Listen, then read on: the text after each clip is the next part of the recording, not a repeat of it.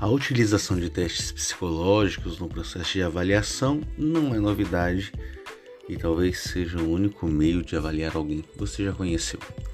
A avaliação psicológica ela conta com instrumentos validados pelo Conselho Federal de Psicologia junto ao órgão SATEPSE.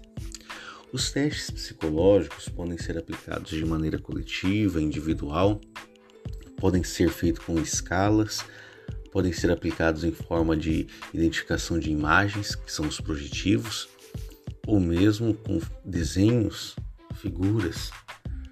Os testes psicológicos são instrumentos que têm mais tempo de existência conhecida quase do que a, a psicologia. A testagem psicológica é um meio principal para a avaliação, sendo ela não o único meio pelo qual nós fazemos aferições de fatores cognitivos ou de personalidade. A testagem é um dos meios pelos quais nós temos acesso a informações para fazer uma avaliação psicológica.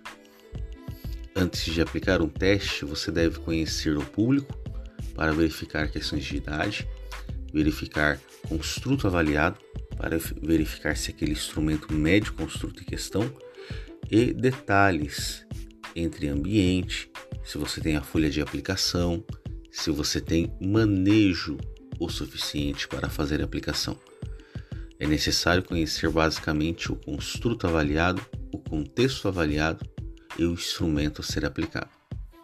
Muito obrigado e até a próxima.